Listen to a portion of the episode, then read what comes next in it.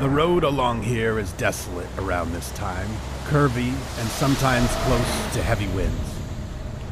The road along the road along here is desolate around this time, curvy and sometimes close to heavy woods.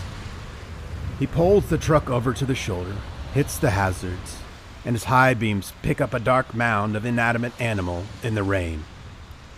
An antler jets out one way wrong and casts a shadow against the trees.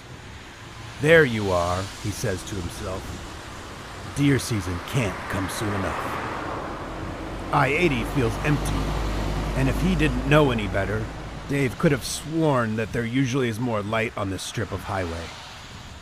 But maybe there was a malfunction. He'd have to report it tomorrow, or maybe Monday. Dave hops out of the cab and is instantly pelted with cold rain.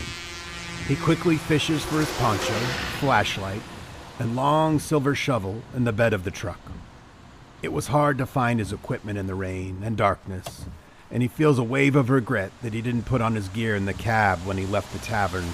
Blame Mr. Mashed Potatoes. Suddenly, over on the ground, she realizes Dave is there, and she lets out a horrific cry. She's confused, suffering, and above all, mad as hell. Dave freezes in his tracks. He thought she was dead. She is only 10 feet or so in front of him, and she keeps trying to stand, but can't. Dave turns his head slowly, and through the wind and rain and darkness, he can see her neck has been broken almost through to the ground. Okay, okay, I hear you, he says softly to her. I'm sorry this happened to you. I am. She is talking back to him. A cry for him. A call for him.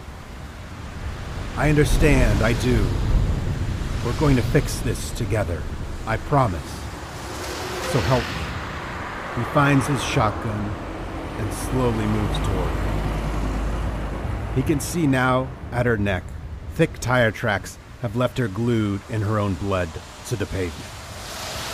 She is stapled and split, with tire treads almost too perfect to believe.